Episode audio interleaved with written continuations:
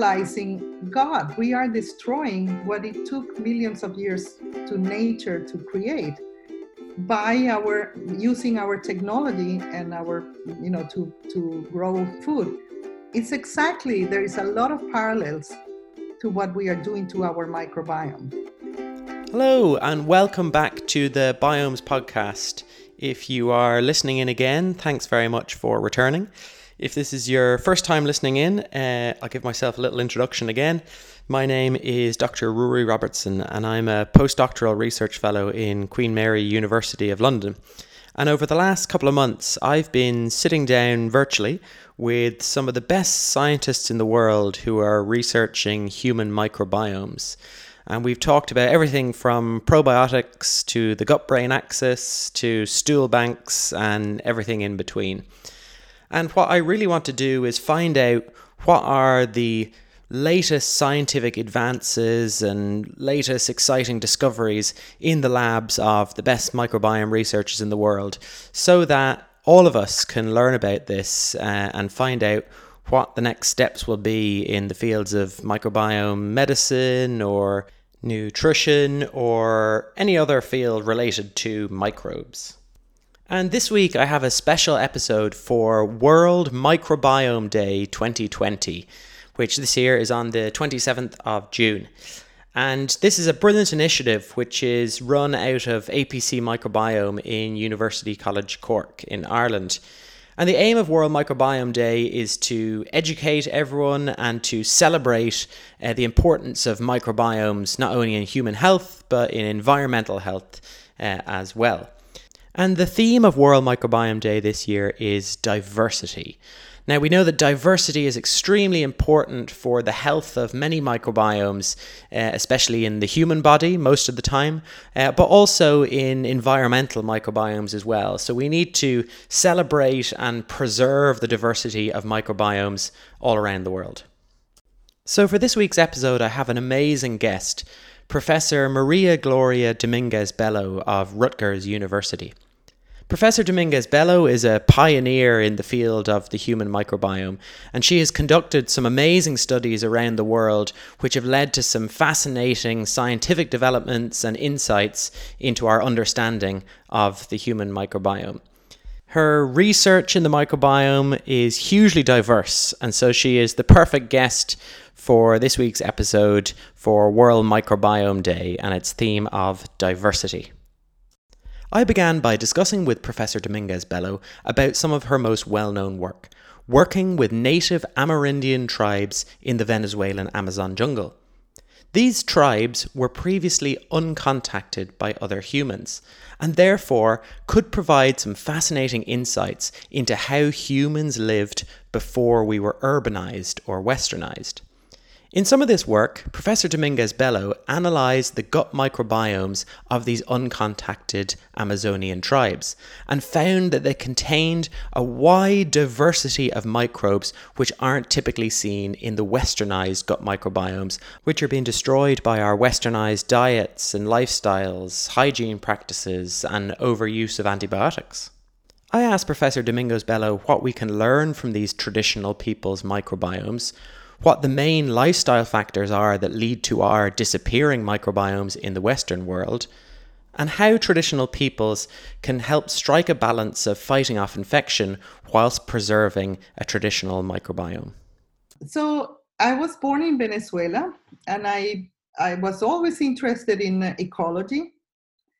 When I did biology, I started studying microbes. I was interested in understanding symbiosis between microorganisms and the hosts, and I chose herbivores to understand what were the benefits for both sides and what each one gave to each other. And I did my thesis in Scotland at Aberdeen University, and I studied detoxification of plants made possible by microbes benefiting ruminants. And I went back to Venezuela to do the field work with toxic plants that are not toxic there.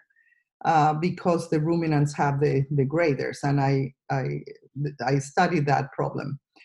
At the same time, I started studying nutrition, and I got engaged in nutritional studies in Amerindians with a team of nutritionists and anthropologists and medical doctors. So that was from very early in when I was a student. And I never stopped being engaged in those studies, mostly in the Venezuelan Amazonia. We started studying parasites and nutritional status, but we quickly jumped to the microbiome. And I started studying Helicobacter pylori in these populations, trying to understand the origins of Helicobacter and whether it was true that Helicobacters in the Western world were all European, because in that case, somebody suggested that the Spanish brought Helicobacters to the Americas and that the Amerindians didn't have gastric H. pylori. So we did the studies and we demonstrated that they do, and that their strain is Asian, consistent with bringing Helicobacters to the Americas in the stomachs of the ancestors, Mongolian, wow, Asian peoples that colonized the Americas first. And from there, it was the easy jump to the rest of the microbes when we had access. So I left Venezuela in 2003. I moved to Puerto Rico, because of the revolution and the unrest. You have to make choices, and I favor being a scientist. So I left, and but I continue with the team there, these studies of the microbiota of Amerindians, and I became very interested in what happens with transculturation and urbanization. And we collaborated with Jeff Gordon in the first transcontinental study involving Africa and the Americas, North America and South America, studying the microbiome across geography. And in that study, we already showed how there is an association of losing diversity as you become more urban. So the United States had a much lower diversity than rural people in Africa or Amerindians in rural villages in South America. Mm-hmm.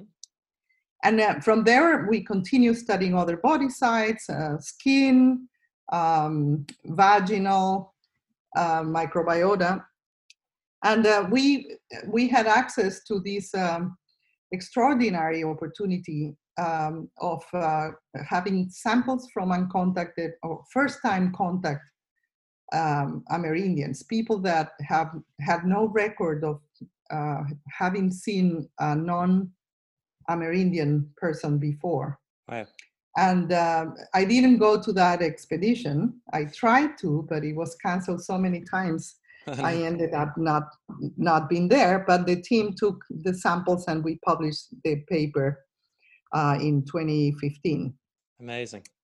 So since then, I've been studying gradients, so the first big gradient we studied went from the jungles in the border between Peru and Ecuador with the Achuar people all the way to Manaus at the same latitude.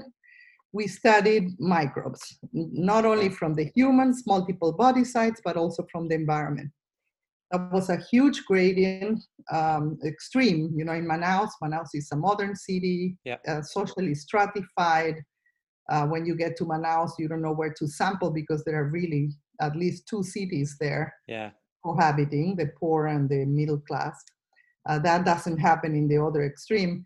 So it was very interesting to compare what changes in addition to microbes. And we went with a very interesting team of environmental engineers, architects. Right. What do we change? We did nutritional surveys, we did body composition. It really opened our eyes, and having a multidisciplinary team like that was really very interesting. Then we decided to narrow the gradient, because we realized that the changes on microbes happen very early in the process of urbanization. And currently we have very narrow gradients. We are preparing the first paper on, you know, how microbes change in the very incipient stages of exposure to urban life. Right. And what are the kind of leading factors? You say we've got this huge diversity in uncontacted tribes. You've got really narrow diversity in, you know, someone from New York, for example. And you've shown that throughout this region in South America, there's probably the more you become urbanized, the kind of less diversity you have. What are the leading factors that in that urbanization? Is it antibiotic exposure? Is it diet? Is it hygiene, or do you know what that is? So many factors become have a compounded effect as you move towards urbanization, including hygiene habits, including the design of the houses. We start closing the houses, reducing ventilation, designing spaces for use. So that's something that doesn't happen in the open hats. And that has a label in the microbes that live or you find in the bathroom or in a kitchen or in a bedroom. So we change our environment, the environment where we live and we raise our kids as well. We change our diet. We change the genetics of the population because people become more mixed and more genetically diverse. So, but in terms of the microbes,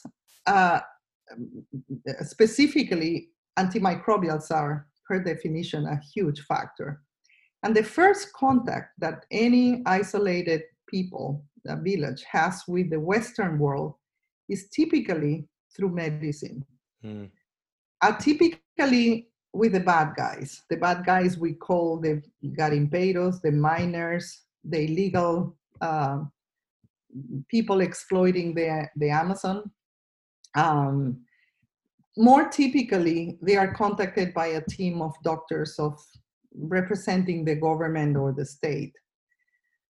So the first exposure really is to urban people that are bringing medicines. And they are providing antibiotics, antiparasites, vaccines. Those are the most important medicine they need. I mean, these guys are survivors. So whoever you find there that is an adult is a survivor. Right. Mortality is very high because you don't have medicine. So that's also another factor. I mean, these microbiotas are the microbiotas of survivors. Mm. And the sole introduction to medicine, to antimicrobials, already may have an impact. The impact starts there. Before the diet is changed, before the architecture is changed, before the lifestyle is changed. Mm. And then as they transculturate, then they change their habits. Everything else. And it was interesting. I remember you showed in those papers that there were even antimicrobial resistant genes present in the microbiomes of these people, even before they were contacted. How does that come about? You know, we have, I suppose, resistant to kind of certain natural antimicrobial compounds, I suppose. But how does that come about that they're, you know, they have these genes already in their microbiomes? So their bacteria have their genes, and these genes, we know that the production of antibiotic resistance genes is not only triggered by the very antibiotic they can resist that we know. It's triggered also by other stress factors. We know, for example, in agriculture of copper increasing antibiotic resistance. So the copper we use as an antifungal to protect our crops, exert antibiotic resistance increase in the population of the soil. So there are many factors that may trigger these microbes in the guts of these people to express resistance to the compounds that we know as antibiotics. So they don't live in an sterile world, of course, and the microbes are reacting to stresses. They drink a lot of natural teas and herbs that may have stressors to the bacteria. Right. So they are there and they are functional because the way they were discovered was by functional expression of these genes. So, but certainly we would expect that exposure to antibiotics will increase their resistance because it's a selective factor. Of course, yeah. And that is the growing problem, I suppose, around the world is our increasing dependence on antibiotics. But I think that's interesting that you talk about these people are survivors because they are presumably mainly dying of infections and then receiving antibiotics for the first time will presumably help them fight off infections and survive more. But we have that kind of paradox in the Western world that our over-dependence on antibiotics has led to this other increase in more chronic diseases, and it's been associated with autoimmune diseases, allergies, asthma, arthritis, and things like that. So where does that balance lie for these communities? You know, they're fighting off infections, but they're kind of moving towards the path of immunopathologies. And yeah, where does the balance lie, and how do we meet that balance? Exactly. That's the very reason why they are interested in collaborating in these studies. So they understand that getting industrialized or urbanized or modernized or technical, however you want to call it, it's about a trading of diseases. We see it and they understand it very well. They understand they are going to be more likely to be obese or diabetic or asthmatic, and all these chronic diseases. So that they see that, and they see that it's really a symbiosis to help us understand. It's not only for our own benefit, the Westerners, but for their benefit too, because and they have a big dilemma that they have to solve. How do they want to live? Where do they want? How do they protect their culture? The good parts of their culture without being marginated from interesting events or technology that happens outside their villages. And I can tell you that the young people are explorers everywhere. So the young people want to know, they want to see the ocean. They want to see how are our villages. We try not to even bring photographs of New York, for example, because we think it's too shocking for them. But guess what? They are curious, and therefore, if they ask, we show. Yeah. And, you can't stop that. And out of respect, you show them what they ask. Yeah. We try to be very passive in that regard, because we don't want to exert transculturation in an active way. But the sole interaction is exerting that, and it's changing them and it's changing us. And that's one of the reasons people who love to go to those places is because we learn so much as well. So there is a lot of interest on both sides, on the Westerner side and on the local people side. And they ask many questions. Wow. And we ask many questions. So it's a very respectful and interesting interaction. They will, at the end of the day, they will have to decide how do they change, how do they, they have the dilemma, we want to remain here, but we want medicine here, but we don't want to pay the consequences. We want to get communicated, we want radios, we want satellites, internet communication, to have telemedicine, and but we are the guardians of the jungle. We want our kids to stay. But what happens is that many of the kids leave. They send kids to study medicine, and most likely those kids will never go back to the community. Yeah. So it's a problem. I think there is a way that can be explored. I think in theory they could become technological, staying in the jungle, right? But they need that connection with the rest of the world. Yeah, and I think technology can provide that. Amazing. I suppose, yeah, it's the way the whole world is going. It's kind of urbanization, and once these things happen, it's hard to stop it happening around the world. And you can't stop people. You know, if people want to become urbanized, that's important. But I think what's interesting is that it's a good proxy for studying how humans evolved. You know, these are some of the only communities in the world which are living presumably like humans originally lived back hundreds, if not thousands of years ago. So do you think now that our microbiomes have changed rapidly over the last, let's say, 100, 200 years, do you think that our bodies will evolve, or our microbiomes will evolve to kind of tolerate that way of living? You know, will our microbiomes evolve in that way so that we can tolerate antibiotics more, or tolerate these diets, or tolerate these urbanized lifestyles, or does that kind of evolution in the microbiome take a much longer time? So the evolution in the host takes a much longer time, and therefore that is a constraint for the, you know, optimal functioning of the microbiome. So, you know, the microbiome responds to selective factors and changes, but not necessarily for the fitness of the host in the short term. And this is what we are experiencing now. Mm.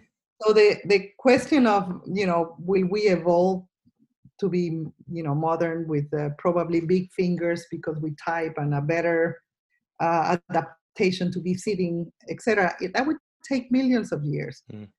It's too long. I mean, we may not even have a planet in a million years, right? If we continue the way we go. Yeah. So I would forget about that and just respect our current biology. Yeah. I think the way to go is to acknowledge that we are highly technological, but we cannot control nature, and that COVID is a big reminder of that.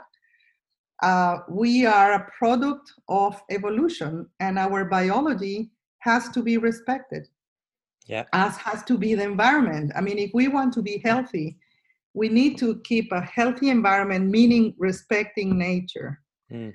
We cannot control nature, and we will never control nature, because we are part of nature. We are a product of nature. So I think the most intelligent way is to understand better nature, understand better our nature, our biology, and optimize it and respect it. Yeah. And I think we have the technology to restore a lot of what we have spoiled already. One of the dogmas in the microbiome field is that every microbe is either good or bad. But this isn't the case. A microbe's behavior is very much context dependent, and we need to view microbiomes as ecosystems. The best example of this is with a microbe known as Helicobacter pylori, or H. pylori, a spiral-shaped bacteria found in the human stomach. This was discovered in 1982 by Barry Marshall and Robin Warren, who went on to win the Nobel Prize for its discovery, and for identifying its role in causing stomach ulcers and even gastric cancer in humans. Interestingly, H. pylori might actually be really important and beneficial in early life, and some evidence suggests that H. pylori can actually protect against asthma and allergies in children. Other examples include various parasites or worms that can cause infections in some people, but actually protect against diseases in other people and other contexts. I asked Professor Dominguez-Bello how we can strike a balance between protecting against infection whilst at the same time preserving our traditional microbiomes. So my opinion is that we have been dominated too much by the medical world, who does not know much of ecology yet. So not for a few reasons, but for a lot of reasons. Pasteur and you know, the early microbiologists saw the world as divided in between the good microbes and the bad microbes. Now we have learned that it is much more complex than that. And what we call a parasite, we are already saying it's implicit that it's bad. because it was discovered in the context of disease. The same happens with H. pylori. It was discovered as a parasite, as a virulent disease-causing agent. And it is. But the problem is, it's not as simple as that. It's not anything that has survived with humans through evolution has been selected for. And therefore, you can suspect that it may have a fitness value at some point in life. It happens that for nature, the most important window of life is until reproductive age. That's when fitness matters. Because if you're not going to reproduce, you are a dead end. So it doesn't matter, it doesn't matter what happens after reproductive age. And it is after reproductive age when, for example, the H. pylori consequences happen. So it is, and there are some papers showing that it might be good for kids to have H. pylori. There is some evidence that in kids, their immune response is more robust if they have H. pylori. So again, a parasite is not a parasite by definition. What is parasitic is the relation, and there could be a commensal that becomes a parasite. Mm-hmm. And we've learned that with a lot of examples in the microbiome. Yeah. The candida in our mouth, it's not, I don't really believe in commensals. I don't believe there are relations that are absolutely neutral, which is implicit in commensalism. This is an entity that is living on another entity without doing anything to that entity. I think that's it. That's really reflecting ignorance. What we call commensals is we don't know what they are doing. We don't know of anything good or bad they are doing. So that term to me reflects, lack of knowledge. Yeah, I think you're right. So, we need to, redefine what is, as you're saying, a pathogen or a commensal, or the kind of more modernly used term is pathobiont, I suppose, these days, where an organism is conditionally commensal or conditionally pathogenic, and it's a change in that environment, maybe one of these factors of urbanization, which will push it. Or age, as you're saying, which will push that organism to causing disease or whatever. And we see that in the context of H. pylori, where, as you've mentioned, H. pylori might even protect against things like asthma, but it can contribute to stomach ulcers as well. So it's all there. But if we understand well that, then we can propose more reasonable public health measurements. Yeah.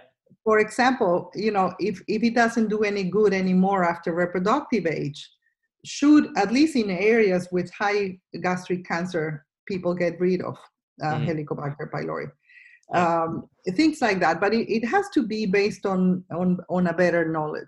Yeah, exactly. The other big question is, why do we have eukaryotic organisms in the gut, what we call parasites? Is there in any way, are they contributing to our fitness? The other question is that fitness important in the Amazon, but not in the cities? We also have to consider that. Maybe you don't need organisms that combat other organisms that we already have vaccines for example.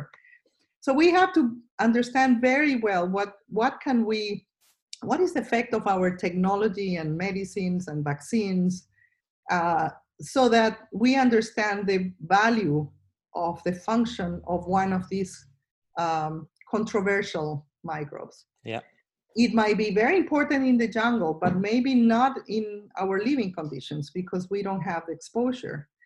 Just as much as a jacket or covering is very important if you live in Alaska because it's very cold, but not in the Amazon. Yeah. So we need to better understand a lot of things that we don't know before, being able to design rational public policies. Another aspect of our westernized lifestyles that may be affecting our microbiomes from the very start of life is the overuse of C-section births. Of course, C-section births are extremely important and have saved many mothers' lives. However, in some countries, C-section births make up 80 or 90% of births. And of course, babies born by C-section have different gut microbiomes because they don't receive that initial coating of microbes that are present in the mother's birth canal. Professor Dominguez-Bello has pioneered some work known as vaginal seeding, which involves taking a swab from the mother's birth canal just before birth and swabbing it onto a baby born by C-section to try and recapitulate a normal birth and provide that baby who was born by C-section with some of the microbes it would have received if it was born naturally. I asked her about the science behind this concept and whether it could be used in the future as a preventative tool to restore microbiomes and help prevent chronic diseases. So the rationale again was ecologic. And that's why, you know, at the beginning, especially some doctors were very scandalized, dismayed that we were giving newborns bacteria. So we know that the earlier you impact the microbiome, the stronger the consequences are later in life. And there is plenty of evidence in animal models that show that. And we know, through the farmers discovered that giving antibiotics from early life, it doesn't work if you give it to the adult. It works only during growth. So the earlier you give the low-dose antibiotics, the better the effect for the farmer. The growth of the animal allows the farmer to sell it earlier because it's not by age, but by weight.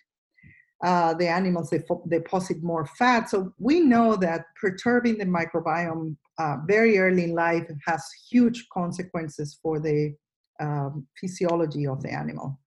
And we use that in farms.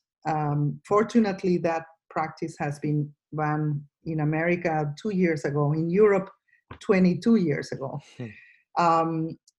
because it has a lot of bad consequences. That's an example of the kind of things we do without, knowing well what are the collateral damage. In the case of the C-sections save lives. And we have witnessed the dramatic situation of mothers in the Amazon, where the mom died or the baby dies in about 1 of 10 births.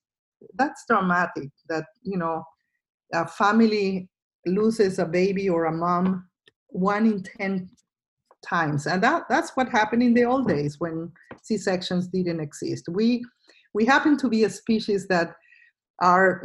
It's very hard for us to give birth for evolutionary reasons, like. Always, right? And that's another chapter. But the truth is, we are not great giving birth. So C-sections have become really important in saving lives. And we don't respect nature's selection. We want to save everybody. And I think that's ethically correct. But then we have to deal with nature, right? Because, I'm not supposed to be here at my age, right? That evolutionary, that never happened, but it's happening, and that's good. I'm happy about that. So we have to cheat nature, but we have to know what we are doing because nature responds back, right?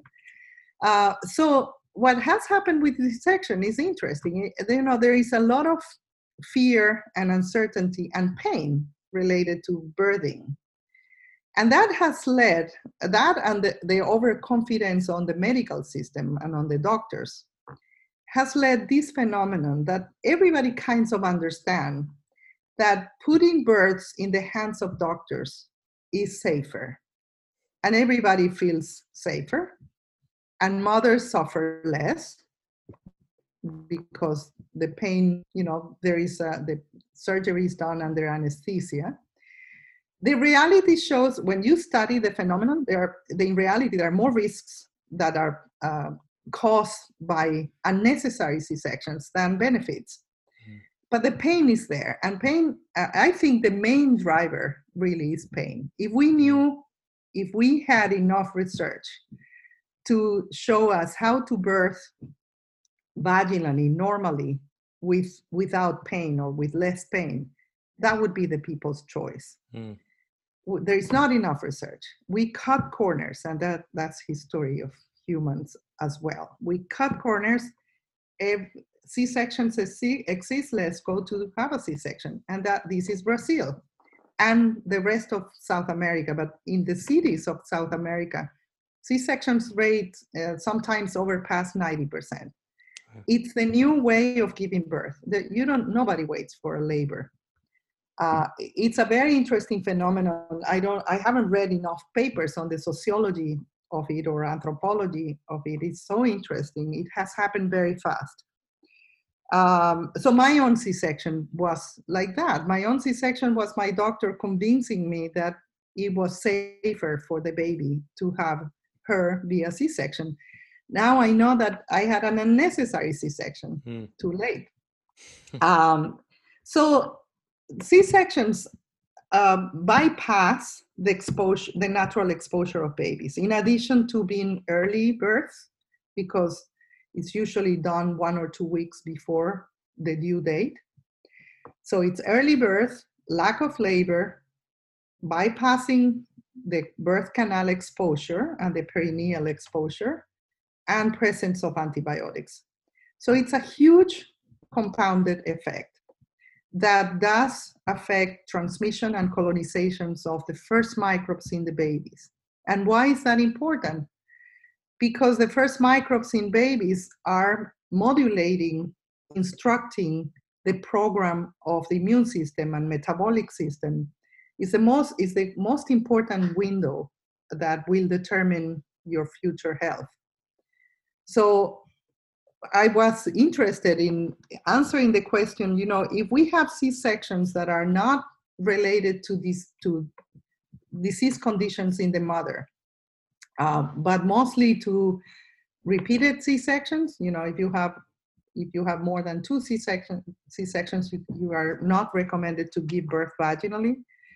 Malposition presentation, you know, bad luck, the baby's upside down, nobody manipulates anymore, they do a C-section. So if we took those babies that were supposed to be born vaginally and we restore the exposure, at least the microbial exposure, would we normalize the microbiome? We did that.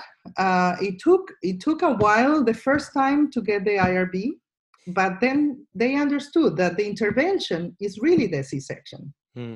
So if you want to restore, what can you restore? Can you restore labor? Unlikely. Can you restore, you know, you are missing all the roller coaster hormonal changes. To restore that may be difficult, not impossible. But in reality, you want to restore everything you can to normalize the experience because we assume that it is important. So we propose to normalize microbes, which is a very simple procedure.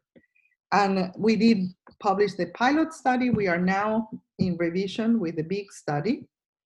And basically, the study shows us in the pilot that you can restore partially the microbes that are normal in babies, that remain abnormal in C-section born even after a year. So I think that's very clear. It was controversial. You know, people still even suggested that babies were seeded in utero. That has been discarded by evidence. Nobody has shown that those microbes are alive and growing in populations and communities inside the fetus. So, and if you look at nature, it's not random, the fact that the canal for birth is always next to the canal for excretion, fecal excretion, in all vertebrates. So there is selection for that. We don't have babies through the umbilicus, which would make sense because that's the connection. Why don't we open the umbilicus and give birth to our babies there? In every animal, it's the two orifices, the two canals are next to each other, which suggests that it might be because microbes are better transmitted, because intestinal microbes are very important. So we think that that's an evidence that favors that hypothesis. And the big study that is needed now, so if we say, okay, we can partially normalize the microbiota of these babies, breastfeeding is very important to sustain, because when you provide microbes, you also have to provide the normal substrates that maintain that community. So breast milk is extremely important. But the big question that people ask, and we don't know the answer yet, is are we protecting those kids against the increased risk of asthma, diabetes, type 1 diabetes, obesity, celiac disease, allergies that are associated with C-section? For that, we need a randomized clinical trial. And I know there are 4 or 5 ongoing long-term clinical trials. I'm sure they are all stopped because of COVID, like ours. So I'm involved in one.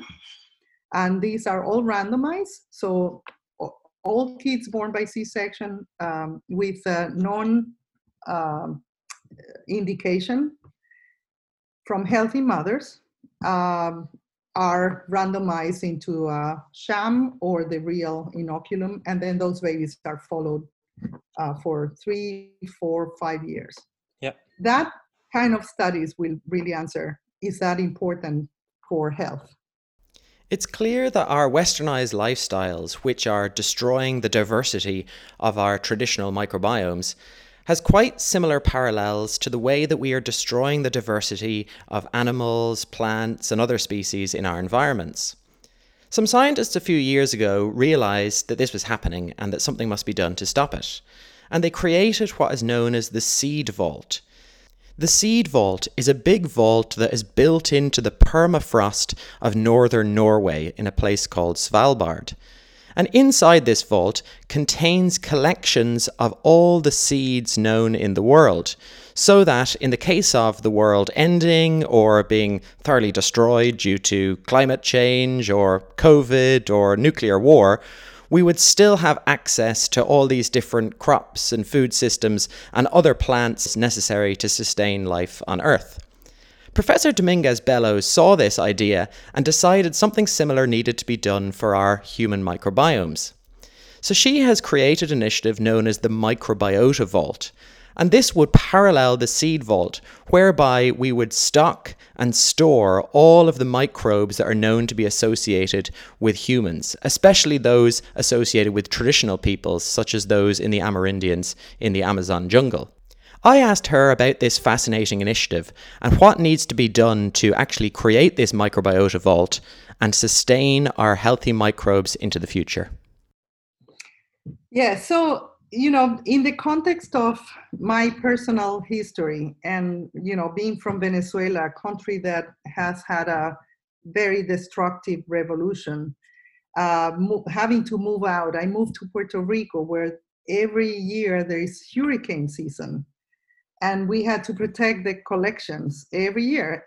Fortunately, in Puerto Rico, everybody's preparing for the hurricane seasons at this time of the year. Then I moved to New York after 9 years in Puerto Rico, thinking, well, now the collection will be safer because we don't have the hurricanes here.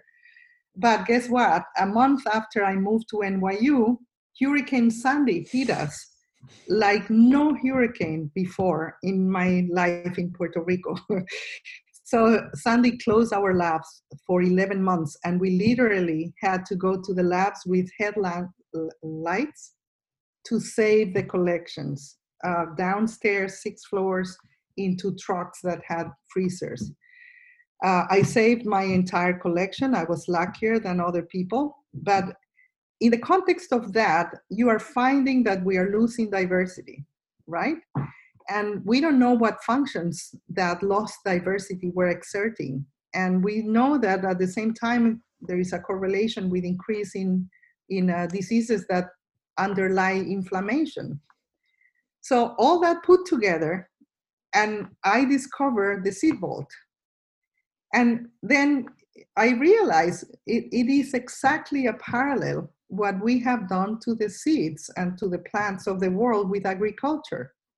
We have destroyed diversity, natural diversity, to make monocultures because there is a market to sell them, not only for the local use and consumption, but really for the world. So vast territories have been deforestated and replaced by monocultures, destroying the diversity.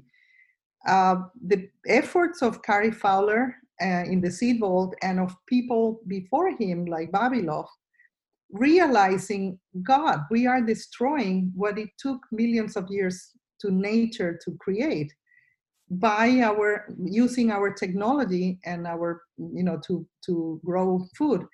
It's exactly, there is a lot of parallels to what we are doing to our microbiome and to the environmental microbes, by the way. It's not only to our human evolved microbes, but also animal evolved microbes and environmental microbes.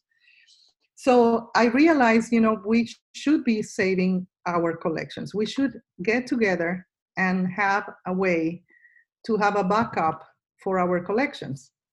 So that's where my first idea was to approach. In 2017, I approached the people from the Crop Trust of, you know, who is sustaining the seed crop, because the idea is very parallel. Our industrialization, our modernization, our urbanization is destroying natural diversity that remains in pockets of developing countries, of the poorest countries in the world. So the poorest countries are the ones that still have traditional peoples that have this wealth that we have lost. Wealth of diversity of plants and seeds, wealth of diversity of the human microbiome. So we started assembling a team of scientists at the beginning, the team is still collaborators and pioneers are mostly scientists, people from foundations that work on the human microbiome. And we started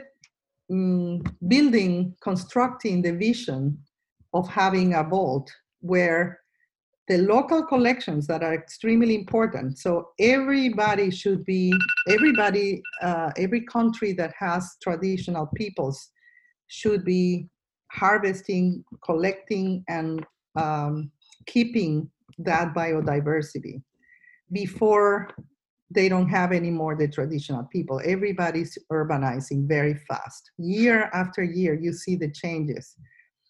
In the Amazon, unfortunately, oil was discovered. And the bad part of that, it may be good economically for the country, but the bad part of that is it's really putting in danger traditional cultures, traditional languages, traditional ways of life, traditional microbiomes that are high diversity. And it is those countries who should be preserving that biodiversity and preserving that culture, etc. So, but can we get together, the microbiologists of the world, and help? So we have the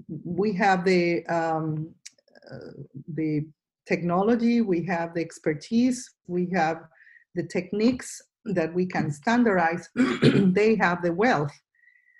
Can we get together? So the idea, the vision is a network of local collections kept and maintained locally that can have a backup in a place that is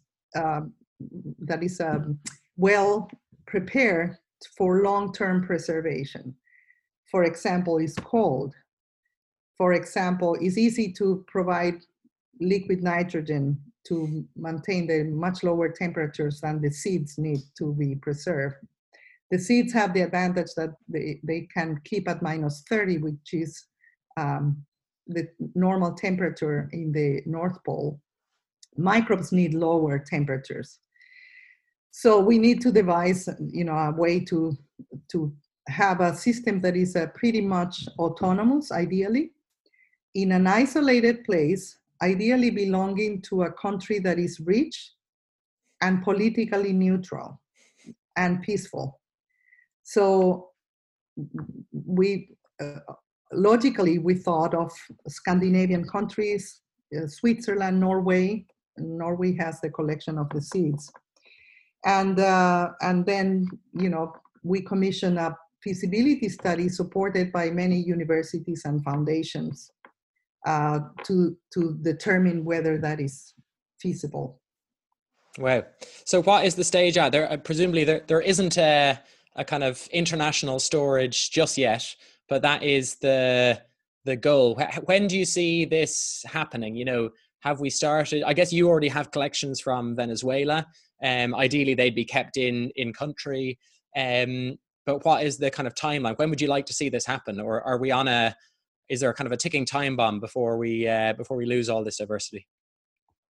So there are some local collections, mostly linked to research like mine, and my collection is duplicated in Venezuela.